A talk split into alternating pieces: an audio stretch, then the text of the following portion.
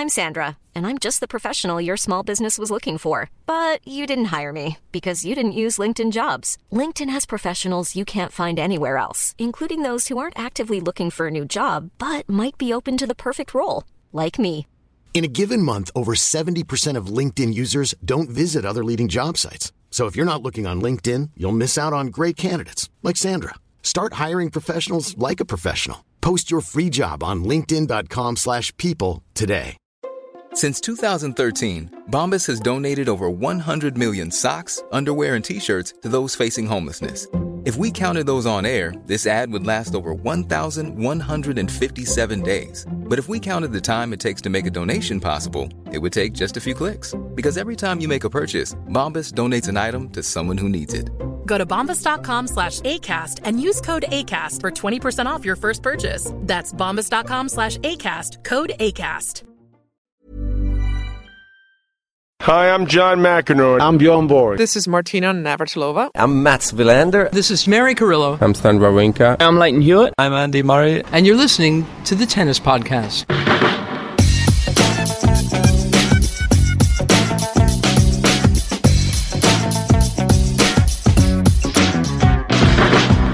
And if you would like your name included alongside those wonderful figures from the world of tennis, you can do so, although you've got a matter of hours in order to do so. We'll have many, many other tennis podcast listeners included in our intros over the next uh, few months because more than 30 people have signed up for intros in our Kickstarter. And uh, yeah, I think we've got about 12 to 16 hours or whatever it is left um, before the thing closes as we come to you from Melbourne right now. Um, so if you want to back the tennis podcast, we're, we've already hit our target but it'll all go into the pot, pay for our beers, pay for our cheese, and help us to do more with the show. And we, we're hugely appreciative of everybody that has backed us so far. So thank you. Matt, we sit here on Sunday in Garden Square again, third day in a row. However, we are looking up at the sky at the moment. I should say, no smoke issues uh, in terms of air quality at the moment, but looking up into the sky, it is a really dark shade of grey up ahead of us. It's it's brighter behind, but the air is heavy, and all of the little emojis on the weather forecast have got little sort of lightning lightning bolts. Yes, yes, we are here only in the name of potentially good radio with a with a downpour imminent, and we Yeah. and we will have to scarper. yeah. Most most people are saying, I tell you what, let's record whatever we're doing inside because it might rain. I sort of went the other way. Yeah, David said, Hopefully, "Let's get rained on." hopefully we get a thunderstorm. That'll sound great. Uh, so here we are. We've been into more press conferences today. There have only been a couple of additional ones because today it was Novak Djokovic and Ash Barty, and there were a few others that came in. Uh, I had a good chat, incidentally, which uh, we'll, we might try and get into tomorrow's show if we can. I had a good chat with Bob and Mike Bryan, who are retiring after this year. This is their final Australian Open, 22nd Australian Open, they were explaining. And uh, some really positive quotes from Bob Bryan told me that he thinks Andy Murray's going to be fine. And he said I he spoke to him last week and thinks it's a completely unrelated injury to the, the hip problem. Um, so, yeah, maybe there's plenty of room for optimism. We'll, we'll play that hopefully for you in tomorrow's show. And it was also nice to hear about from them about their feelings about retiring and why they're retiring. So we're also going to talk, Matt, today about the draws, and we're going to reveal to each other for the first time live on the tennis podcast our predictions. We're also waiting for Catherine to get her predictions in, hopefully before she gets on the flight. Uh, otherwise, we're going to be a problem. Um, but yeah, we're going to we're going to reveal our picks to each other. We do not know what each other have gone for. I tried to have a sneak peek of yours earlier, and you shut me down. Did you? Mm. You didn't? Did you sneak over my shoulder? Yes. Oh. And, and I, th- I, I think you sensed me and sort of moved your position, and I was unable to uh, It's outrageous. to have a look. Yes, it was it was this show last year when I oh here comes here comes a bit of rain. Oh, crikey. Um, it was this show last year where I made a poor prediction in uh, She Who Must Not Be Named in my quarterfinals. Victoria Kuzmova, Yes, who hasn't quite lived up It to lived up to any hopes. sort of heights whatsoever, really. Okay. Um, so I'm I'm potentially going a little bit more cautious this year. Oh, How disappointing. uh, well, we'll have to see what I've come up with. But first of all, let's just talk quickly about the other press conferences that we were in today. Novak Djokovic, how is he looking? He was talking a lot, doing his doing his thing of giving very, very long answers to every question. Uh, seemed seemed fairly relaxed, I thought. Um, and the last question was the most interesting question. It was about the subject we were talking about on Monday's podcast about whether the ATP Cup will have any kind of influence on his Australian Open in terms of the energy he he had to put into the, to that tournament. And he very openly admitted that yes, this was a this was a more intense start to the season than he's ever had, and he has adjusted his training as a result. David is looking looking quite pleased with himself. The fact that uh, this was something that, that, that, you brought up on, on Monday's show that it will affect him. I don't think um, Novak was doing anything about this until he heard Monday's show. um, so the I, I I took from it that he had taken steps to make himself physically prepared by reducing the length of his practice and perhaps delaying it a little bit. But we were discussing afterwards about whether he can actually prepare for what it would have taken out of him emotionally and mentally. And I think we both agree that he probably won't know until until he gets on the court here. No, we don't really know how much is expended and how much is left in the tank. Whether it is replenishable, if mm. that is a word. I sensed what I, what I was pleased about is how candid he was and open about how big a deal that ATP Cup triumph was. In his mind, his words were that was one of the biggest achievements of my career. Yeah, it, it's it's right up there. Which, you know, it, it's a surprise when you put it alongside one another because it's a new event and it's. It's not even the Davis Cup, it's the ATP Cup, and we're all trying to work out what that means. But I said at the time on Monday, to him, it yeah. doesn't matter what anybody else thinks. Think, to him, it's a massive deal. I think it, I kind of took his words to mean, as an individual experience, it was one of the most memorable ones he's yeah. had on a tennis court. Whether he looks back on it in five, ten years' time when his career is over as a really important achievement, I still have my doubts about that, but I have no doubt at all that from an experiential point of view, it was really significant. Plus, I wonder whether if he doesn't succeed at the Australian Open, whether that might end up yeah. colouring his view of it all. And whether he would consider next year, you know, if he crashes out here early, and next year he's thinking about whether to play the ATP Cup or not, and he thinks, well, it actually negatively affected my preparation for the Australian Open, a tournament where I've always done so well. That that could be interesting as well. Because I think it would be pretty hard for him to put in a 75% effort at the ATP Cup. Sure. Yeah. With, with all that crowd that he would have with him and, and all the rest of it. Um, it's it's and that's always been, I think, a, a challenge for a player like Andy Murray uh, and maybe some to some degree Rafael Nadal, but more Murray. That once you get out there and the competitive juices start flowing, I think there are some players that can slightly detach themselves and think, you know what, this isn't as important as next mm. week. I'm not going to give everything right now.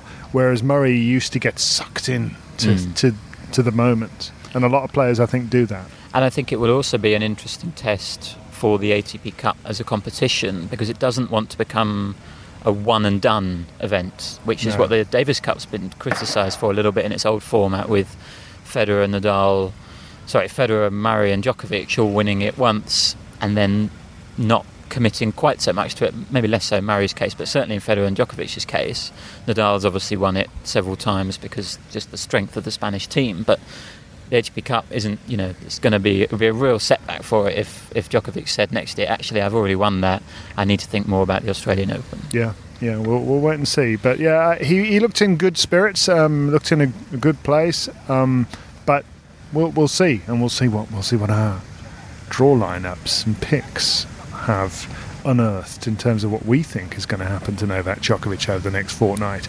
Uh, Ash Barty followed him in straight into the interview room. Quite funny, actually, that uh, Barty w- walked into the interview room and picked up Novak Djokovic's pass off of the chair. He just walked out without it. Oh, it. really? I didn't so notice that. Don't know whether he got stopped. And I tell you, they, they are quite officious here, so I wouldn't be surprised at all if, if Ash Barty saved Novak Djokovic's bacon somewhat uh, with uh, finding his pass and uh, making sure it got back to where it belongs.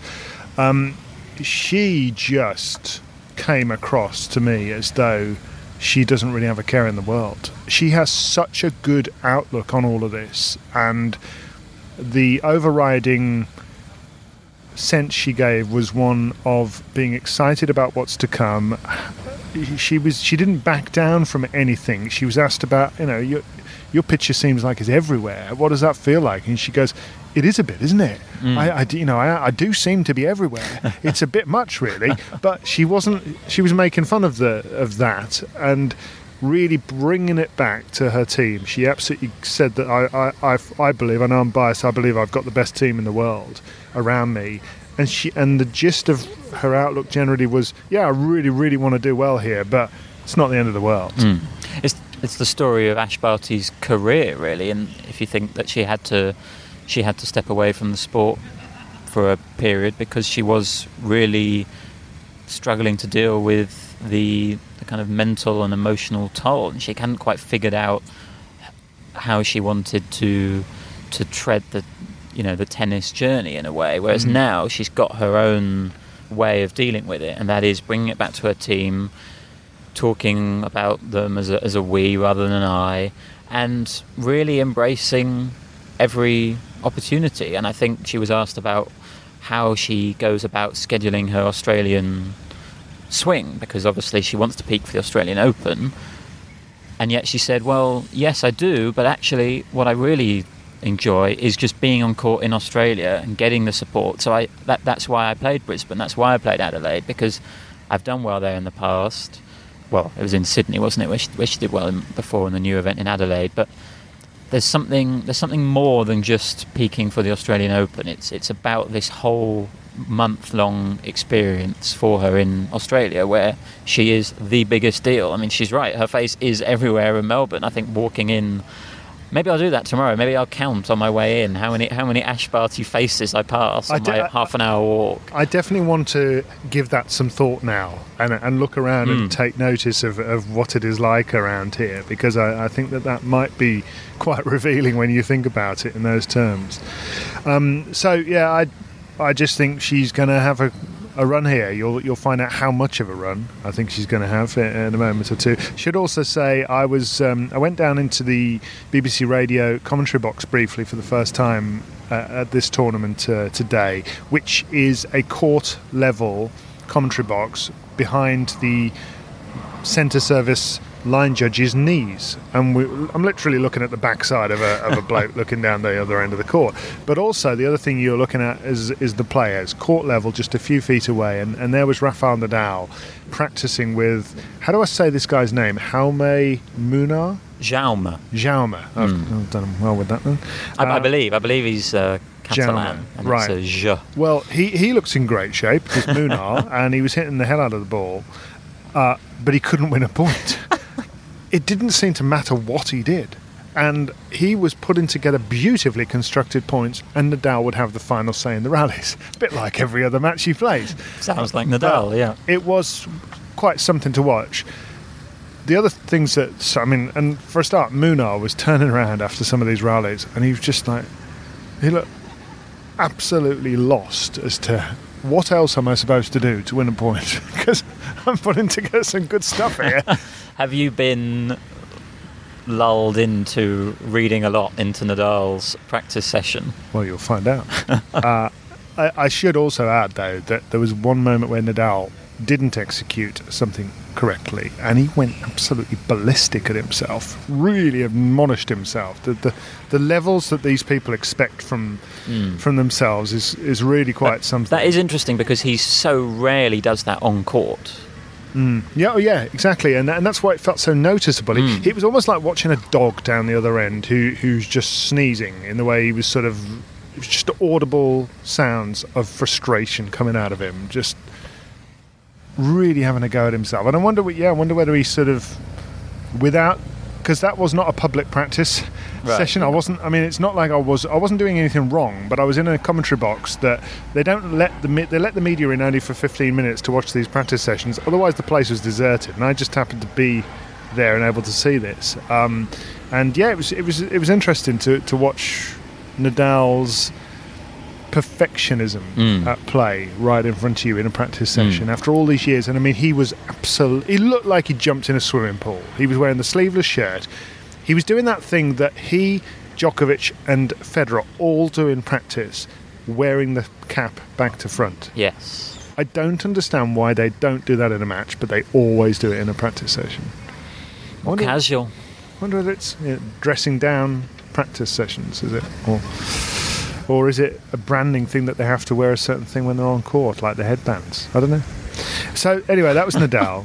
Uh, you'll find out what I think then uh, in a moment or two. But let's find out, given that um, I'm the champion No. in the predictions. Someone sent me an email today who's entered our predictions competition, one of our Kickstarter backers, with their picks. And they said, Do you know, even if I don't win, I just hope someone beats beats David. He's getting unbearably smug. Which you said, mission accomplished. Yes, I've got a whole year of this. Brilliant. Uh, and you can still enter the prediction. I mean, you've got to fork out a bit in order to do so in our Kickstarter um, crowdfunding campaign. There's about 10 hours to go. Uh, we've got about, what, 30 odd teams uh, who are going to be vying for my title and my two trophies. Um, so let's hear what Matt Roberts thinks uh, of what's going to happen. We, we basically pick the quarter finalists, don't we? That's what we Quarter do. finalists onwards, yeah. Right, okay. Oh. So Are we starting with the men or the women? start with the women. Okay. Who have you got in your quarterfinals? Uh, so top quarter, I have Ash Barty against Madison Keys. Oh, okay. Uh, the the the higher seed than Keys in there is Petra Kvitova, but I've gone I've, I've gone with Keys because she seems really reliable at the slams to make the second week. I think she's made seven of the last nine. She needs to go one step further, and make the quarters to satisfy my prediction. When you, when you do predictions, how big a an emphasis do you put on recent results, like the week before? pretty big. Um, and obviously Keys beat Kvitova in Brisbane, so that that did come into my thinking as well, thinking that they could meet in the fourth round. Um, something that always bothers me when I make predictions is when someone I think is going to do well has a tough first round, and I think can can they get past that? And I that, that always makes me nervous about pi picking them. And Keys has Daria Kasatkina in the first round. Now, a year ago, I would have thought that would have would be a really tough first round, but Kasatkina, under the radar, has really fallen. Um, She actually posted on Instagram, I think it was, towards the end of last year, saying, you know, she was post she posted with some sort of coconut or something on the beach, saying, "Here's to, you know, here's to a."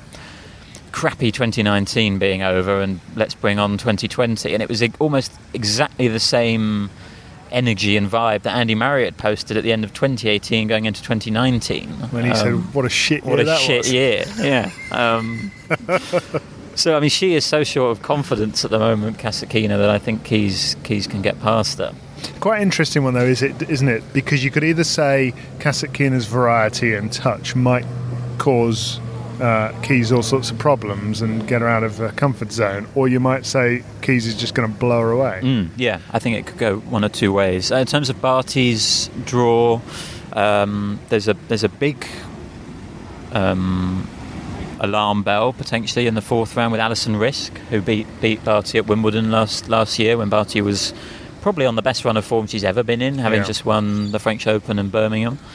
And she seems really un- unfazed by those sort of matches and those occasions, Alison Riske. And then before that, the titleist in Hobart, uh, Rybakina, Rybakina, not quite sure how you pronounce it, but she's been a massive riser over the last 12 months. She's seeded, and I'll be honest, I'm not sure I've ever seen her play other than a little bit of highlights in Hobart the I saw last her week. towards the end of last year. I remember commentating on a match of hers. I can't fully remember her because I remember, I know I slightly got confused between her and Yastremska uh, in terms of how they played, and I actually think it was quite similar. Okay. I think you know you're Big talking hitter. about a really good ball striker. I think. Yeah. Um, well, she's reached the final in Shenzhen and won Hobart already this year. So that's a, and I, I think back to someone who had similar form coming into last year's Australian Open was Kenin, who Okay, then went yeah. on to have a really good year. So, so where's Rybakina in this draw? Where's she, who's she, She threatening? She could meet Barty in the third round. Oh right. Mm, and Okay. then Alison Riske in the fourth round for Barty. Okay. But I, I'm backing Barty to get to get through those tests. I'm a bit worried now. okay. What have uh, you got in that top quarter? I've got the same. The I've- same? I've got Barty and Keys. Okay. Also, yeah. yeah. Why not Kvitova? I mean, I am slightly a, f- a, a victim of recency, Hmm. and uh, there's no recent form from Kvitova that completely convinces me, and I'm Same. not that sure about her fitness. Yeah, she Uh, pulled out of Adelaide. So I'm, I've just decided to go for Keys on the balance of it all. Okay. What you got next? Next quarter is is the loaded quarter of the women's draw, and I've I've gone with the two highest seeds in the section, Osaka and Serena. Same. This is a bit boring so far. This is rubbish, isn't it? um, I was looking at Osaka's draw, and I decided it's a good draw because she's nowhere near Bencic. Bencic being the player who beat her three times Oh, yeah. last year. I'd forgotten that. Um, and yeah, I, I think Osaka's got a good draw. I, th- I think she'll get there. And I think Serena actually, uh, the first few rounds are fairly straightforward, and then then it's potentially Yastremska or Konta, but I'm not sure about her. Um, and the big one is whether Caroline Wozniacki can can get to the f- fourth round meeting with Serena, which I think Wozniacki would really like to get to. We know how we know how friendly she is with Serena. yeah, be a good moment. it would be a really good moment there. Yeah. Uh, but you don't think so? No, I don't know. okay. Uh, so, right then, well, what you got in your next quarter? That's two quarters done.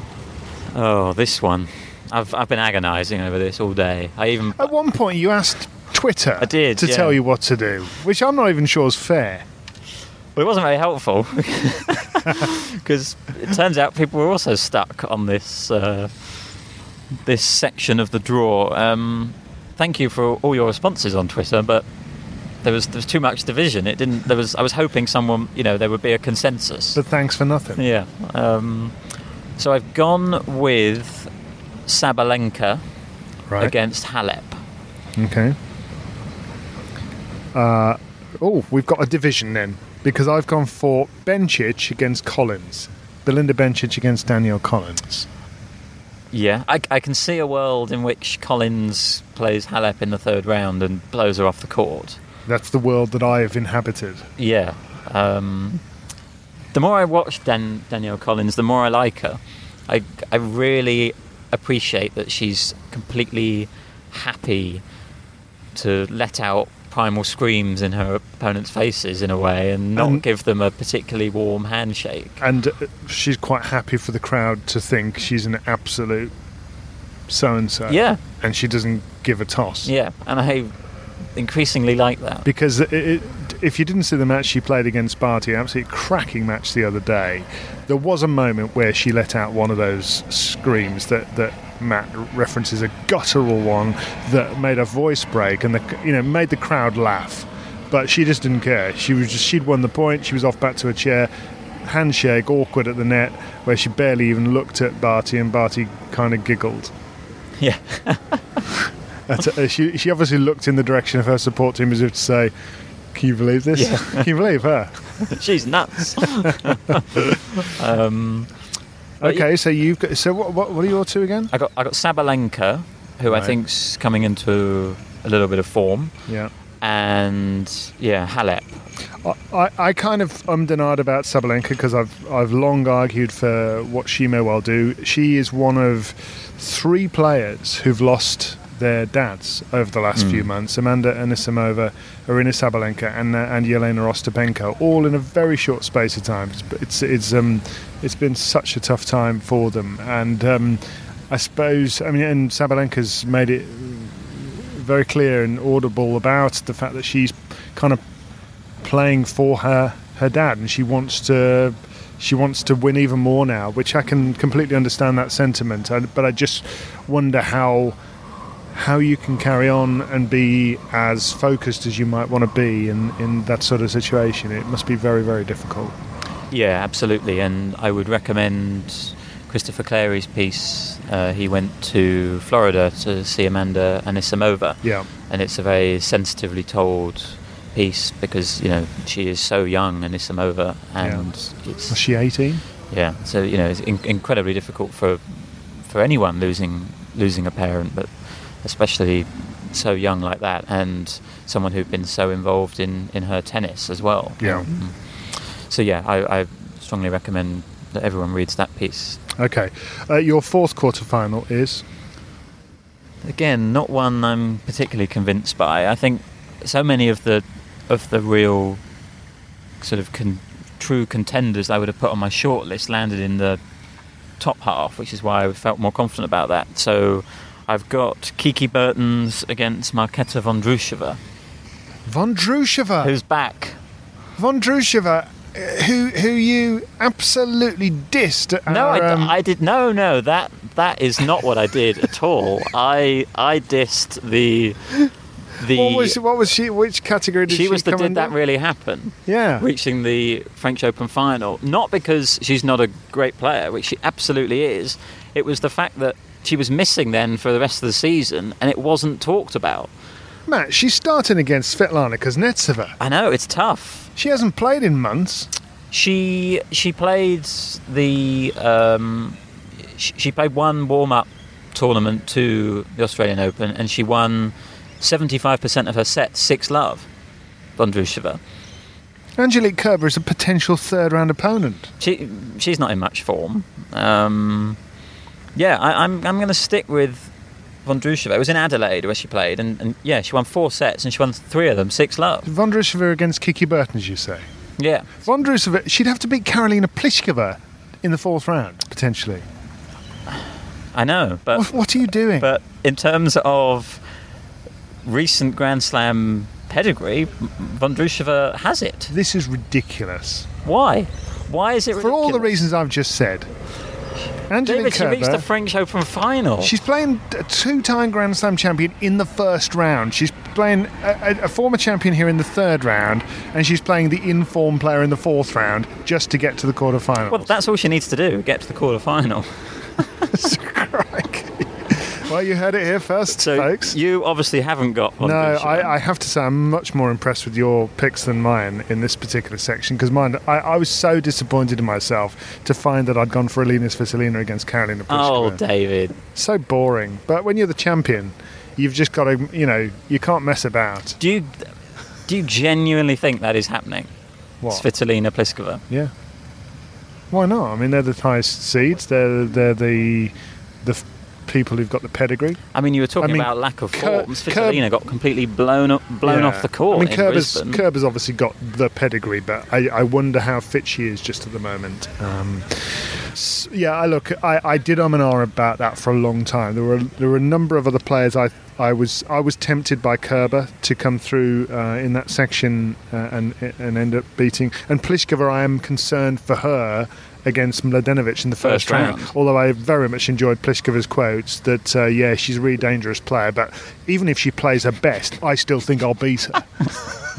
Which I really enjoyed. Pliskova is great for. Uh, and I for a also. I also did hover over Amanda Anisimova uh, in the Svitolina section, but in the end I've gone Svitolina and Pliskova. not not Kiki Bertens. No, and I also I did look up a few head-to-heads here. It's one of those sort of things where I'm in, I'm looking up the head-to-head for two players that might reach the fourth Hmm. round. It is a difficult section. Might be completely irrelevant. I just think Kiki Bertens is due a Grand Slam run. She she really did underperform in the slams last year. I don't I don't think she made it beyond the third round at any of them. When you consider that she's the ninth seed here, she kept her ranking up by doing well at other events, and I, I quite like her draw. I don't, you know, she's got Begu in the first round, then either Bondarenko or Rodionova, potentially Anisimova in the third round. That would be that would be a really good match to see. Uh, But yeah, I, I just think she's sh- she's due a bit of a run, Kiki Bertens. But I don't I don't haven't put her in with much confidence. It's getting really dark around here. I tell you, this storm. It's coming. it's coming. Right, we better crack on here. Right, okay. Who you got in these semi-finals in the women's draw? Uh, top half, Barty, Serena. Same. So you, you've got Barty beating Keys and Serena beating Osaka, which is an interesting one. Did you did you um and ah about that at all or not? I did, uh, but they're meeting in was it Toronto? They played last season when Serena played really really well against Osaka, and well, to be honest, I've got. I've, Spoiler, I've got Serena winning the tournament, so I had to have her beating Osaka. Okay. And uh, then you've got in your other semi. Um, so I'm being attacked by a fly. Um, it's all happening here on the tennis fund. Look, you can listen to it later. Stop trying to gate crash the podcast. um, Halep Bertens, which I don't feel particularly good about, but it's Why? it's there. So wh- who's Halep beating again? Uh, Halep beating Sabalenka, And then Bertens is beating. Vondrousova. Of course she is. um, so Halep Bertens, and I've got Collins uh, beating Bencic, and so Collins up against Pliskova in my semis. Okay. And I've I've got a final of Serena Williams beating Barty, and taking on Pliskova, who's beating Collins. Champion Serena. Serena, 24. Yeah. It feels. I just think it's time. I just think we've been talking about this for so long. Who's Serena playing in the final? Uh, Halep for me. This fly. I t- That's, I'm sorry, yeah. This has This been really bad last two minutes. is attacking Matt. Maybe it's related to Catherine's bee. anyway, At least it hasn't got a sting. so who, who's Serena playing again? Sorry, so Serena Halep final Right, okay. and Serena to win and get Okay. 24. Right, okay, Matt and me both think it's Serena 24 time, folks. Hey, it's Paige DeSorbo from Giggly Squad. High quality fashion without the price tag. Say hello to Quince. I'm snagging high-end essentials like cozy cashmere sweaters, sleek leather jackets, fine jewelry, and so much more. With Quince being 50 to 80% less than similar brands. And they partner with factories that prioritize safe, ethical, and responsible manufacturing. I love that. Luxury quality within reach. Go to quince.com slash style to get free shipping and 365 day returns on your next order.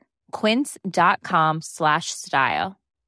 Millions of people have lost weight with personalized plans from Noom, like Evan, who can't stand salads and still lost 50 pounds.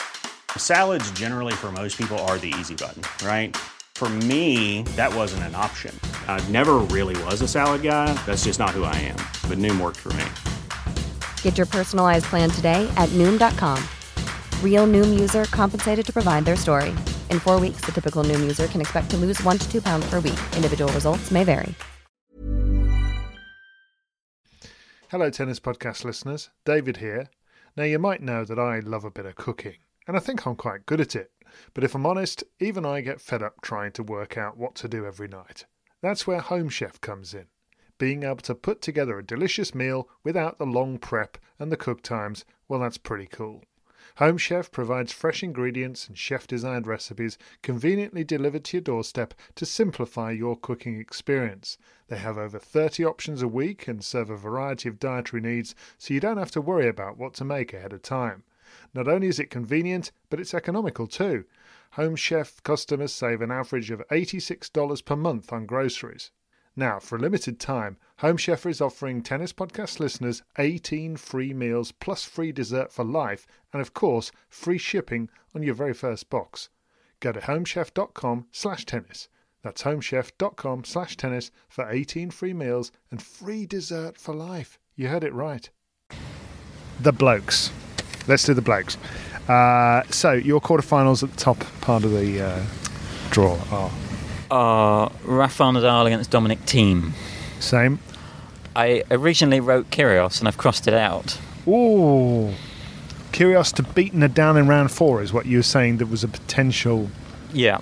pick. Um, but I thought more about it, and I, I, as much as Kyrgios will be completely up for that match, I think Nadal will be as well. And there's been a slightly worrying trend with Kyrgios in recent big matches where he's, even against Nadal at Wimbledon, he, he was brilliant for two sets and then went away a bit in the in the third and fourth sets. He went back to playing not his Normal crazy, tennis. chaotic tennis, Yeah. and that that is not going to help him If, if he plays percentage normal tennis, he's a good tennis player. If he plays off pace shots and drop shots and through the legs and, and all sorts of silliness, he's an absolute genius. Or who- or he can be terrible.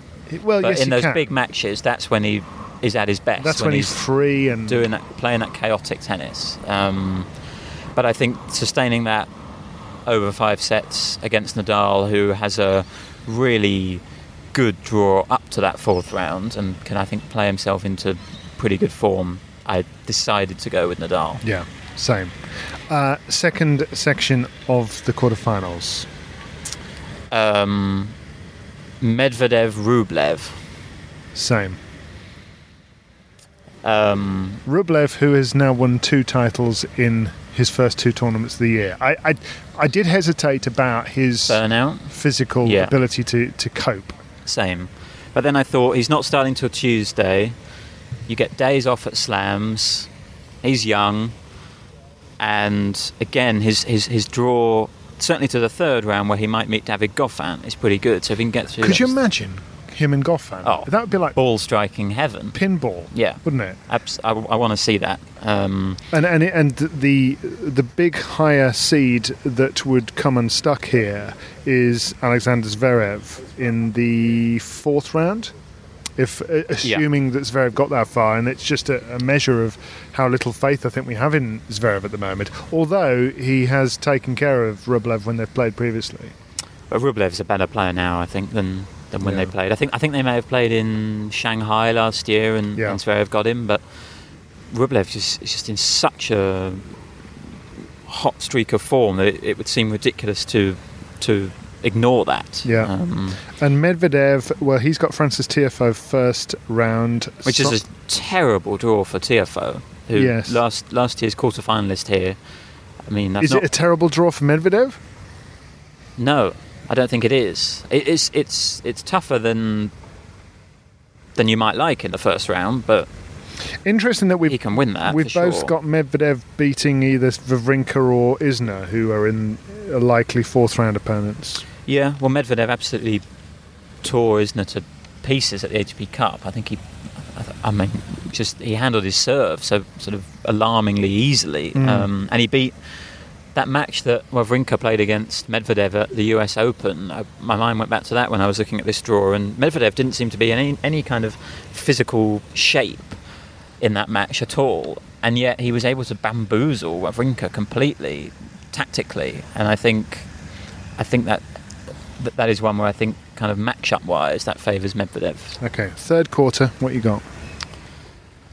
I have got this was another one I crowdsourced on, on Twitter for for who who could face Federer. I've got Not, Federer, not happy about this. and in the end, I've gone Berrettini more because of the lack of anyone else. He's eight seed. Yeah. Yeah, um, I'm not convinced by him because he again he pulled out of the ATP Cup with a abdominal injury. It's it's a very very different place he finds himself in this season, having to with a bit of a target on his back and having to back up what he did last year. In the second round, he could play either Tennys Sandgren or Marco Trungelliti. Remember him? Yeah, two um, two players there who have very different um, perceptions in, in you know in the media in terms Yeah. of the way they've been talked about for good reason. I think. Yeah, Tennys Sandgren not very popular with uh, with many in the media, I think, because of his uh, his Twitter activity uh, of a couple of years ago. And uh, Marco Trungelliti, you may remember, was the chap who went off. To, where did he go off? And he came back with his grandma in the car. It was so he was he went he was in Barcelona and he was trying to play the French Open. He got a late lucky loser Yeah. opportunity, didn't he? So he And drove from he ended up winning. Barcelona to Paris. Piled his whole family into the into his mini, and off he went. and, and of course he's been he's been um, praised for his, his work in speaking out against match fixing and, Yeah. and you know actually not um, well blowing the whistle really Yeah. on on on players who had done it and getting a lot of stick from from fellow players. from fellow players for doing it, and yet, thank goodness he he had the wherewithal and you know he Courage. was prepared to do it. Yeah. Um, so yeah. Anyway, that's Berrettini's little section. You think Berrettini against Federer? I I thought about Opelka potentially. I thought about Fognini. I thought about Coric. I thought about Pella. But in the end, I just just went with Berrettini. Did you at any point question whether Federer would get through to the quarters? Because he's got Dimitrov as a potential Yeah. fourth round. He's got Shapovalov as a potential fourth round. And he's got Jannik Sinner as a potential fourth round. Yeah, and he's got Hurkacz as potential third round. Right. So did you? So Yeah. all, all the younger blokes. Yeah, it's, it's interesting. All the all the um, top, you know, the big three all seem to have someone in a, a younger player is kind of attached to them in their section. Mm. Um, with Nadal, it's Kyrgios. With Federer, it's it's Shapovalov um, and catch. I did, because I think Shapovalov was really impressive at the ATP Cup, playing grown-up tennis. Um, Should say he's the one player, and, and within minutes of us recording yesterday's show, quotes came out from Shapovalov as really the only player since the new measures and uh, guidelines for how they're going to judge air quality here came in. He was the one who came out and said that I'm really concerned about all this, and I don't want to be. I think he even said risking my life, risking Yeah. my health in order to play tennis in conditions where we don't know what sort of effect this is going to have on us. Yeah, he said he would he would very he would very definitely consider pulling out if, if there were con- similar conditions and he was being forced to play. Mm. Um, there were certainly, you know, some people might have thought that yesterday we perhaps accepted what Federer and Nadal and Craig Tiley had said at face value in terms of every in terms of the preparation, in terms of the uh, new parameters that they have, and the idea being that they clearly did get it wrong on, on Tuesday. So how much faith can we have in them to get it right now? Is, is I think certainly is a legitimate question to ask. Mm. Um, Something Joy Katz on uh, Twitter has uh, has said uh, to us, and uh, you know, um, we take take your view on board. Certainly, I yeah, I mean, look, I'm quite happy to criticise the way things were happen, ha- handled on Tuesday and Wednesday, and before that actually as well. They they were caught on the hop with this, and they they thought it was okay to to do their their work on this behind the scenes, and frank, frankly, not let anybody know why they were taking the decisions they were taking, and it's not good enough. And they got they got told that in no uncertain terms by players, by media, and, and we certainly have that view as well. Um, it is difficult, I, for me at least, to. I'm not an expert in the field, and for me to come and tell Tennis Australia that, that right now the measurements that they've put in place, which are very clear in terms of, of the cutoff, it, for me to say that that's not right, I, I, I'm just not qualified enough to do that. Yeah, same. And we heard, well, again, I'm, I'm, I'm, I'm stressing what Nadal and Federer did say yesterday, but in terms of a, a threshold, Tennis Australia has has gone lower than, than they have at the Olympics. Yeah. So that would suggest that they are kind of erring on the side of caution with it, which is, I Mm. think, probably the, the sensible approach to take. I've gone Opelka. You have to face Roger Federer. Fellow giant. I have to say, I found it really tough Mm. that section as well. I don't have enormous Berrettini. I have, I've decided not to go with because I think that back-to-back slams when you've come on the scene in the way he has is is a stretch. Uh, and Fabio Fognini, I don't have enough faith in. So I, it could really be a, a surprise person. Uh, Opelka with that serve, I think, could squeak through some close matches. Um, we're, we're just going to have to wait and see. So I've got Opelka against Federer in the quarterfinals, uh, which leaves the fourth quarter in that section, Matt, with you choosing who? This was, I think, of all the quarters in both draws, the one I feel most confident about. Tsitsipas, Djokovic. The one, the one stumbling block is Bautista Agut in Tsitsipas's section. That Oh, would be a potential fourth round. Oh, Um, Bautista Agut against Feliciano Lopez first round.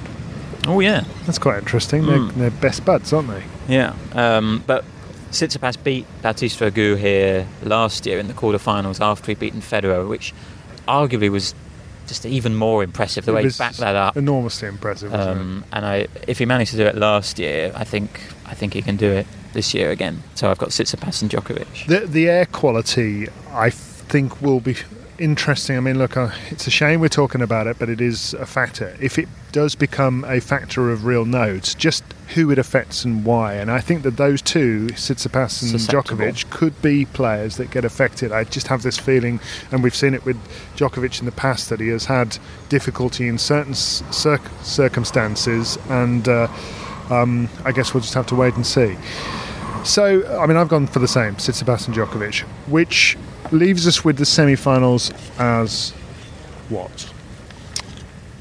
Thiem to beat Nadal in the quarters and make the semis. Oh dear, that's that's big, Matt.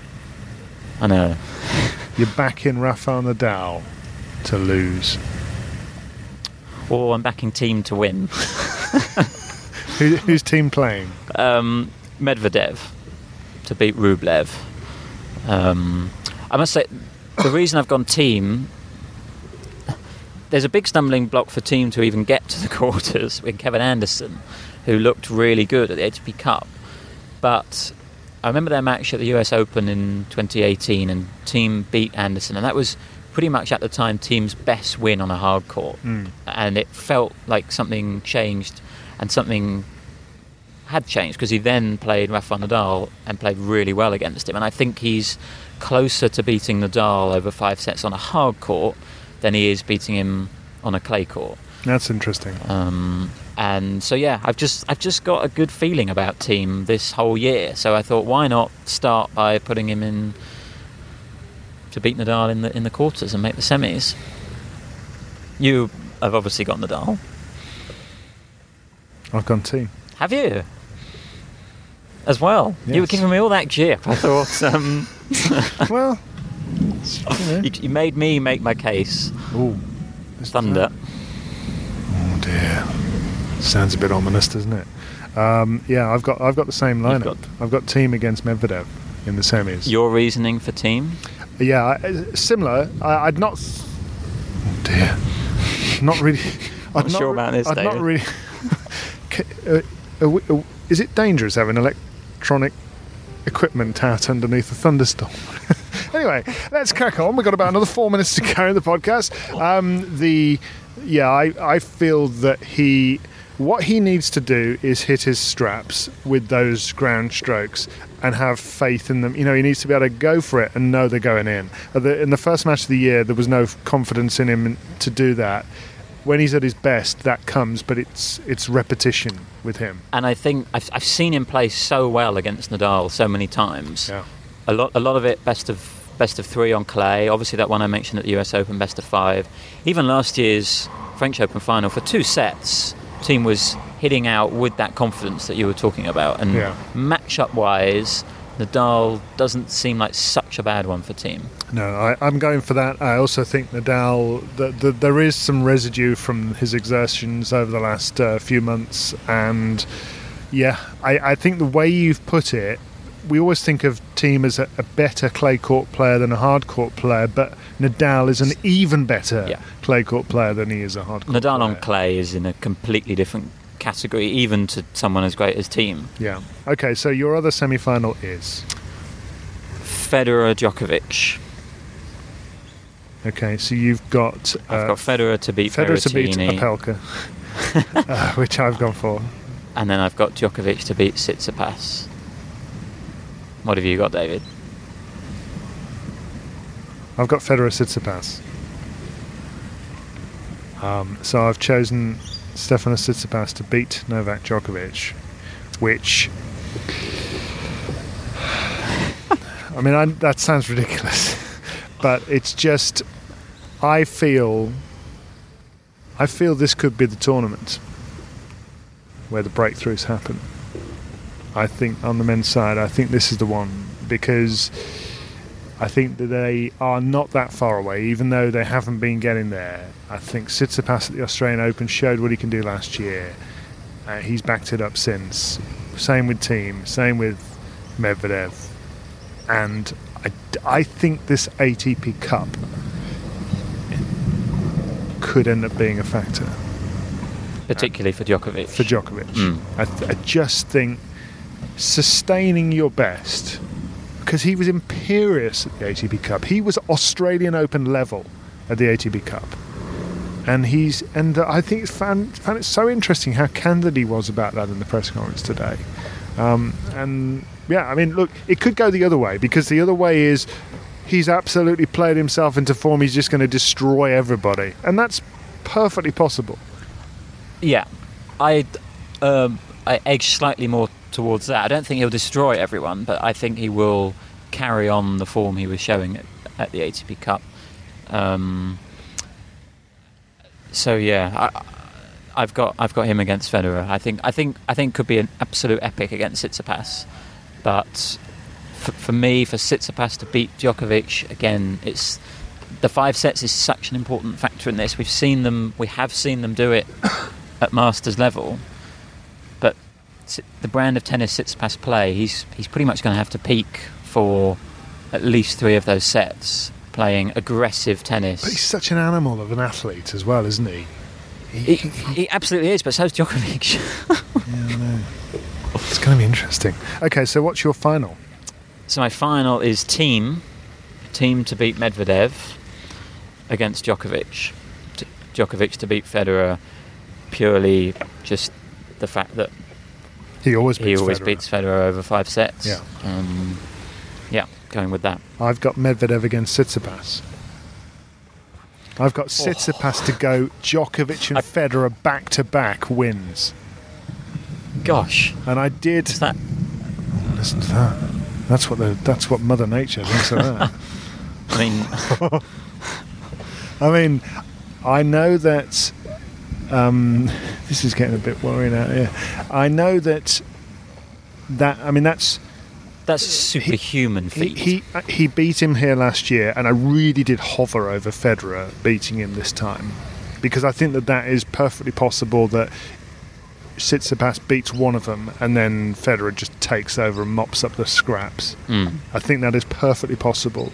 But Tsitsipas has just got he's such a ravenous athlete. He wants it so much that I think he isn't like everybody else. Mm. He isn't No, just going to win a match and just think job done. No, that's one of the steps. Now I'm going to take the other step.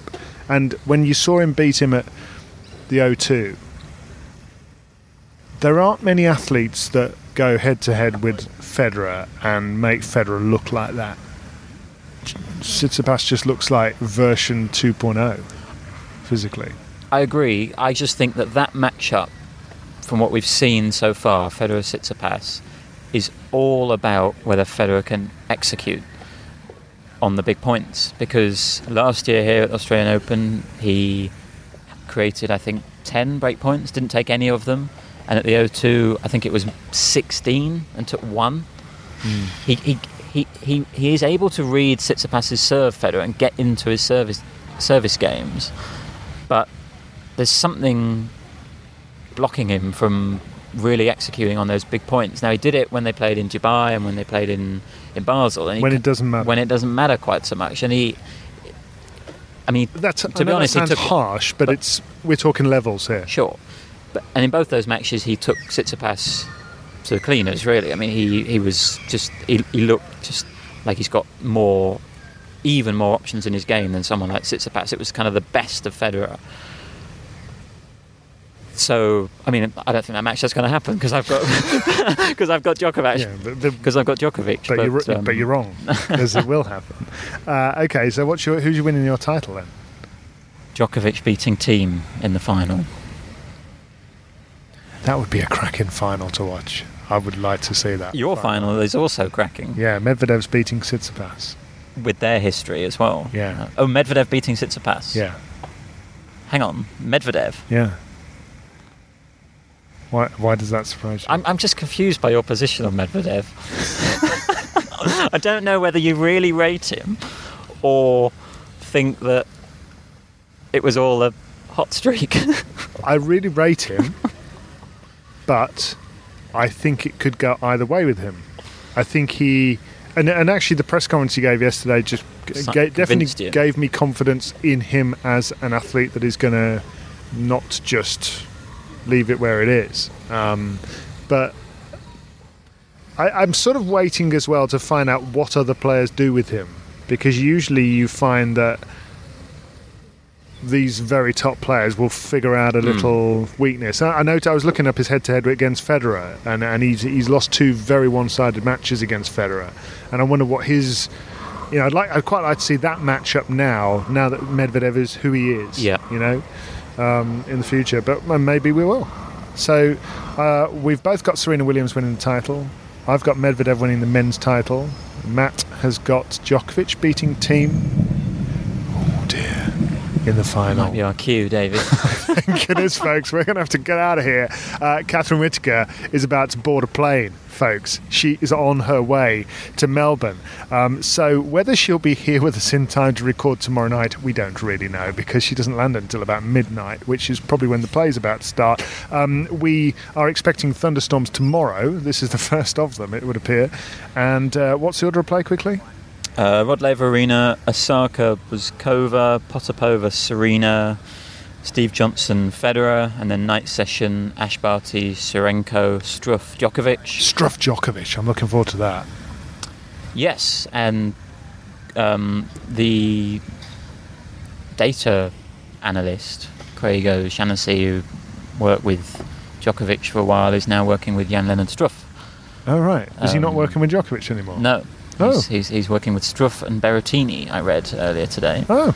So, uh, good test of his credentials, whether he can devise a game plan to beat Djokovic. Wonder what I doubt happened. it. Okay. Um, Very interesting. and then Margaret Court Arena, Denis Shapovalov, Martin Fucsovics, Katerina Siniakova, Petra Kvitova, and then the, the big headline match of, of the day, Venus Williams, Coco Gauff, which Which, incidentally, uh, you may remember I was saying a couple of days ago I didn't think Venus Williams was going to play. She tweeted today, Venus Williams, it's it's it's how you how you finish and how you start, and I'm ready to start. so she's playing. So it appears she's playing. So I got it wrong, uh, which is great. I'm delighted, and uh, and let's hope that match does happen. And I think a lot of people thought that would probably be a night session match. It's day session, which make, makes it better for West Coast in America, certainly, but East Coast it's still going to be pretty late there. And then night session is Tsitsipas and uh, Caruso and Sloane Stevens, Zhang Shuai, which is probably Okay. upset alert there. Radio. Well, there's loads happening, and there's British players. There's Dan Evans. There's uh, I think Jo Konta, Kyle Edmund all playing tomorrow. We'll have live coverage on BBC Radio Five Live if you're in the UK. Commentary on Sports Extra. I'll be on that. Uh, Matt and I will be getting together for a podcast straight after play tomorrow and every day here at the Australian Open because Australian Open dailies are here and they are here to stay. Catherine Whitaker is on her way. She'll be joining us as well. Uh, we can't thank you enough for your support of our Kickstarter, which has enabled Matt to fly here and have accommodation for a couple of weeks. Same with Catherine. Um, three of our backers uh, require a shout out, and that's Mark Rudayev, uh, Paul Bullock, and Peter Noon. Uh, who have all backed us at the shout out level on our Kickstarter, which you can still get for the next 10 hours or so as we come to you right now uh, from Melbourne. But our Kickstarter for 2020 is closing, so if you want to support the show, uh, time to get in there and do so if you've left it to the last minute because you're as organised as me. Well, it's about time to get get your act together. um, but uh, so thank you all for, for your support. Um, sign up to our newsletter. All of the details of what I'm talking about, the link to Kickstarter, the link to the newsletter are all in the show notes. If you scroll down on your phone right now, you'll be able to um, click and, and, and follow those. Uh, so you can sign up to the newsletter. You can also sign up to our community on Reddit, who've been very, very useful. Um, tennis podcast listeners getting together and having chats about the show and about the sport and revealing all they know about Radu Albot and his Reddit history. Yes, my question's been answered. Yeah. He's he he did a series of AMAs, ask me anythings, Which I've said I'll do on there one day.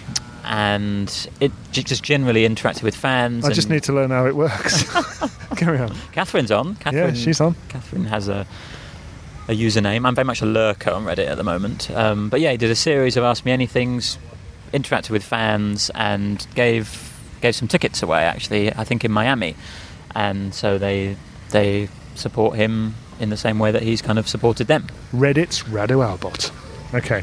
Uh, so that's that, and we're going to be back tomorrow with another edition of the Tennis Podcast. Thanks for listening to us. Make sure you tell everybody you know family, friends, doctors, nurses, people in the street, people that serve you at dinner. Just tell them about the Tennis Podcast and uh, th- that they should listen to us. And we'll be back tomorrow with more of this nonsense. Bye bye.